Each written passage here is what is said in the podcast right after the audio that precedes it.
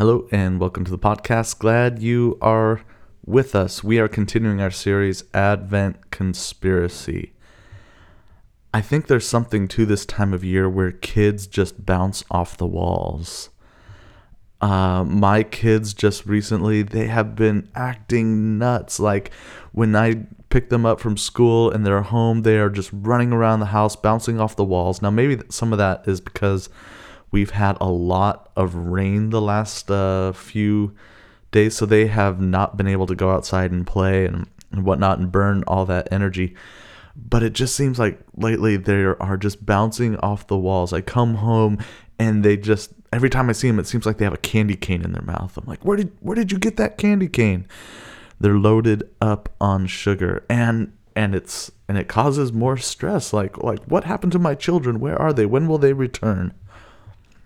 My wife uh, this week is also finishing up uh, graduate school and she'll have her master's in education. And so so she's been focused this week on getting all her homework done getting all that stuff finished taken care of because uh, she sees the light at the end of the tunnel and uh, as a result you know and and i've been busy. It's it's christmas time. And so as a pastor you know got extra services to plan sermons to write getting ready for the new year like you know it seems like work ramps up and there's a lot to do. And so it is quite possibly that we have let some basic things slip in our household, like just overall cleanliness of how we would prefer to live. And so the other day, uh, one of our uh, preschool board members, she was coming by to drop off uh, some gifts for our preschool teachers and and I was out but I said you know what? I think our front door's open. You can just put it on the counter because my wife was going to make the gift baskets for the teachers. And after I had told her that I realized I was like oh no.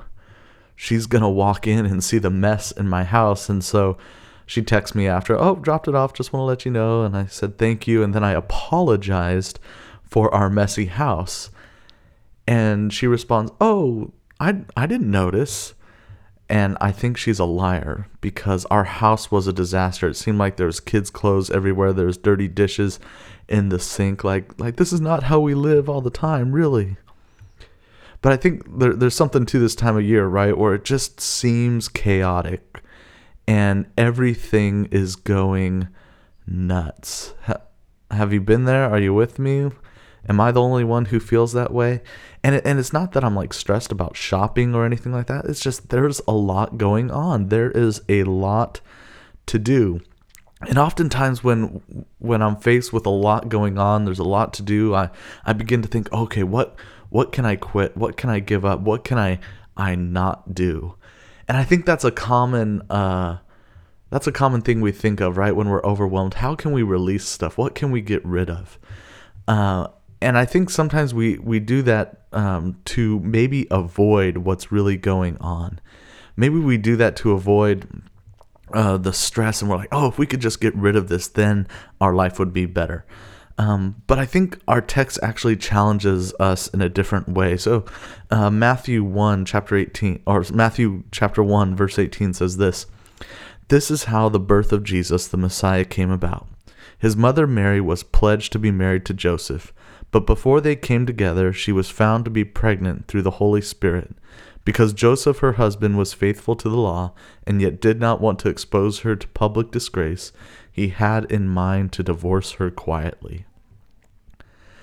The story of redemption starts off with a thought of divorce. Right? When we're faced with a circumstance, with when we're faced with um, when the future seems unsure, our our natural tendency is to want to leave, right? Or or we where we can become fearful. And and so Joseph when he finds out that his wife to be is pregnant and he knows he's not the father, his first thought is of divorce. And to be honest, it's the very human response when things are not going the way uh, we had planned, when things seem the opposite of what we're supposed to be doing, of how our life was supposed to be. He tries to find a way out. He tries to leave, and I don't think we can really blame him. It's the story starts off with divorce. Divorce is separation. Divorce is defeat. It's that a situation is unable to be redeemed. And how often is leaving a relationship, a job, a church seen as the best solution? If we could just create distance, then then we can relieve the stress in our life.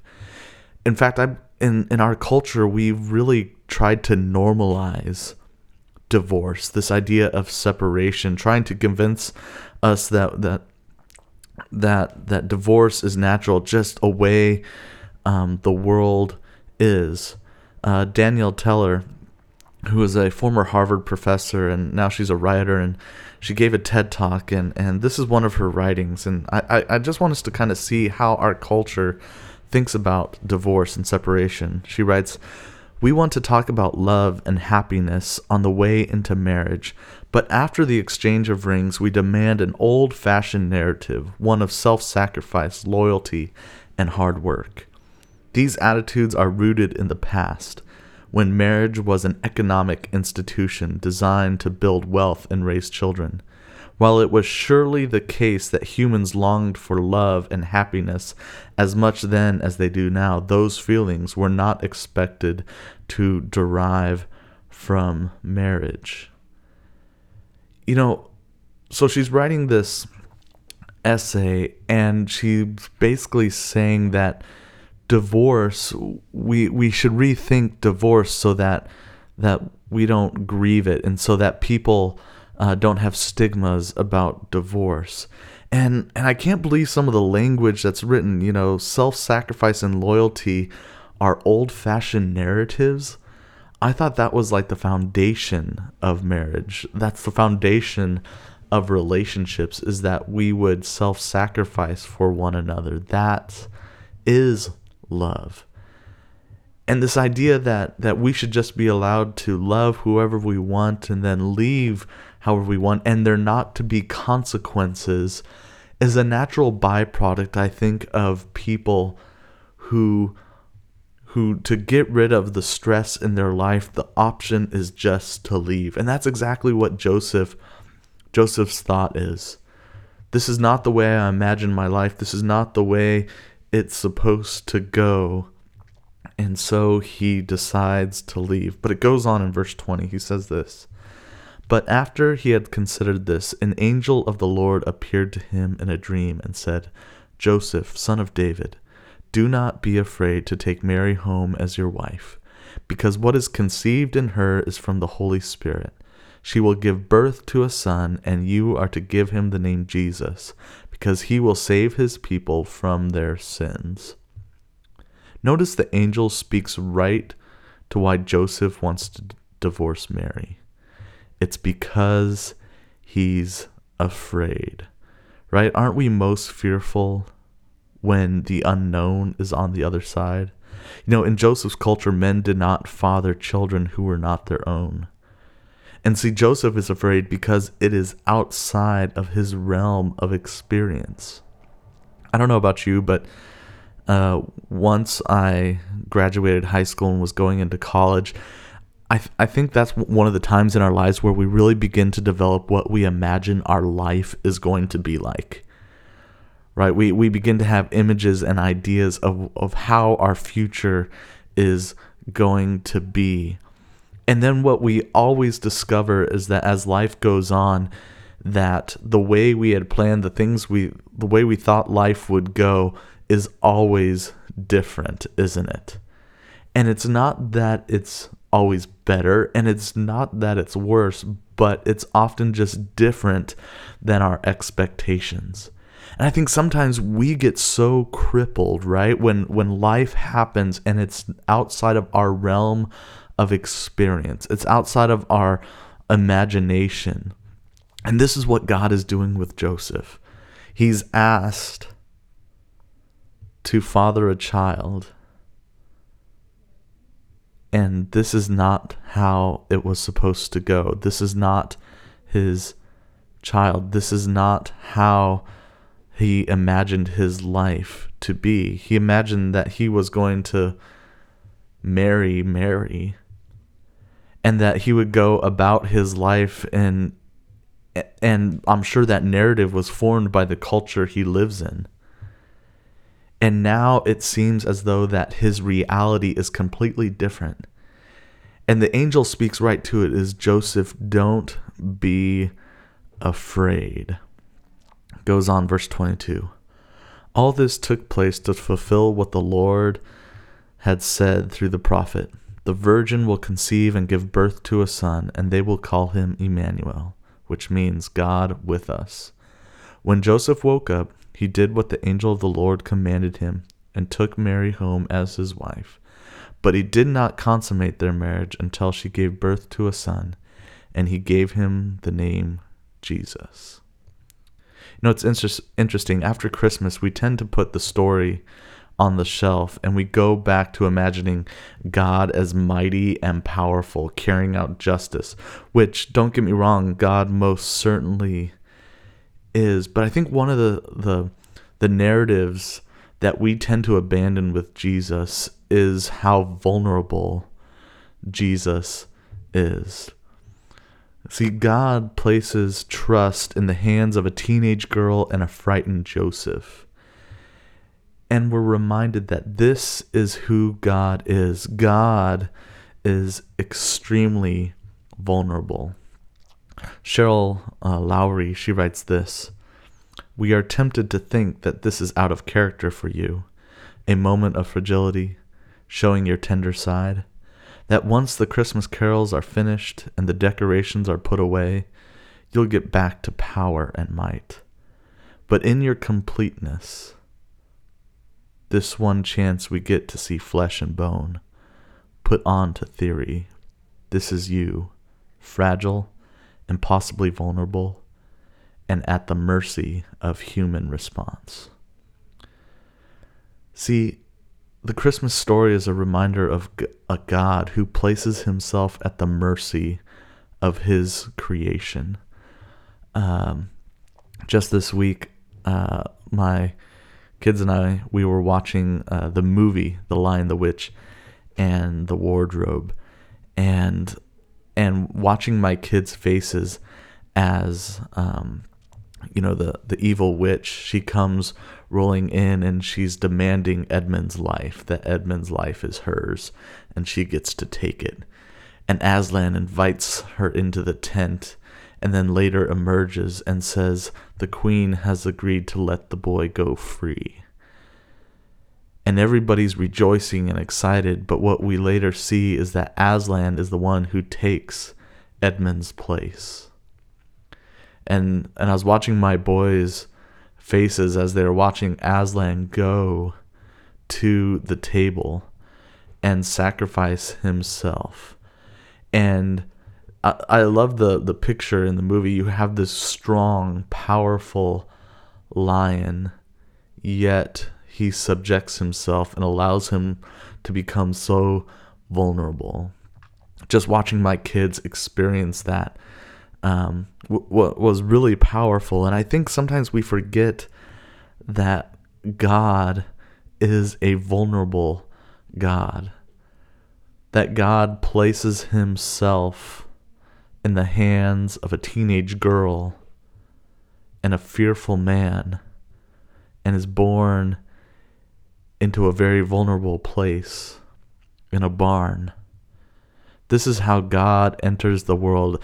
I don't know how much more vulnerable you can get. I mean, have you ever asked a baby to do anything? They can't do anything for themselves. They can't cook, they can't clean, they can't change their own diaper. Yet, this is the way God chooses to enter into the world, and He is extremely vulnerable. And what's interesting is that this is exactly what God is inviting Joseph into in this story, God is inviting Joseph to be vulnerable. Right? And we don't like that feeling, do we? When when we are unsure of the future, when we don't know when we don't know what is on the other side, we feel incredibly vulnerable. like there is a huge risk that our life might not turn out the way we had planned it. And I don't know about you, but sometimes during the chaos of this Christmas season, the busyness, that I'm always tempted to want to release stuff, to give stuff away, like like I'm doing too much. And I think this is a way that God is calling me to be vulnerable. That God is inviting me to give actually a little bit more. That God that God might actually be trying to do something new. And so while I'm busy and I'm tired, and it's when I'm tired I feel the most vulnerable, maybe it's the place we're supposed to be. Maybe we're supposed to be in those situations. We're not supposed to flee from them. We're not supposed to run from them. We're not supposed to contemplate divorce. But it's as if God is saying, Do not be afraid. Remember, I came in to this world vulnerable. And so I want us to remember that that that God is a vulnerable God. And when we feel tired, when we feel exhausted, when we feel as if we have nothing left to give, do not run from that. But maybe God is asking us to lean into that even more. See, I believe that if we are to be like Christ, we have to be vulnerable. That is why we have to be challenged to give more, not more money, maybe at times more money, but maybe we need to actually give more of ourselves. Maybe we need to give more of ourselves relationally. So I want to challenge you this Christmas season that as you go about the busyness of your day, the chaos that waits for you at home, the messy house, the papers that have to be written, the Christmas shopping that has to be done. May you not run and may you not flee from it, but may you lean in and know that God is a vulnerable God and it's okay to feel vulnerable. It's okay to not know what's on the other side.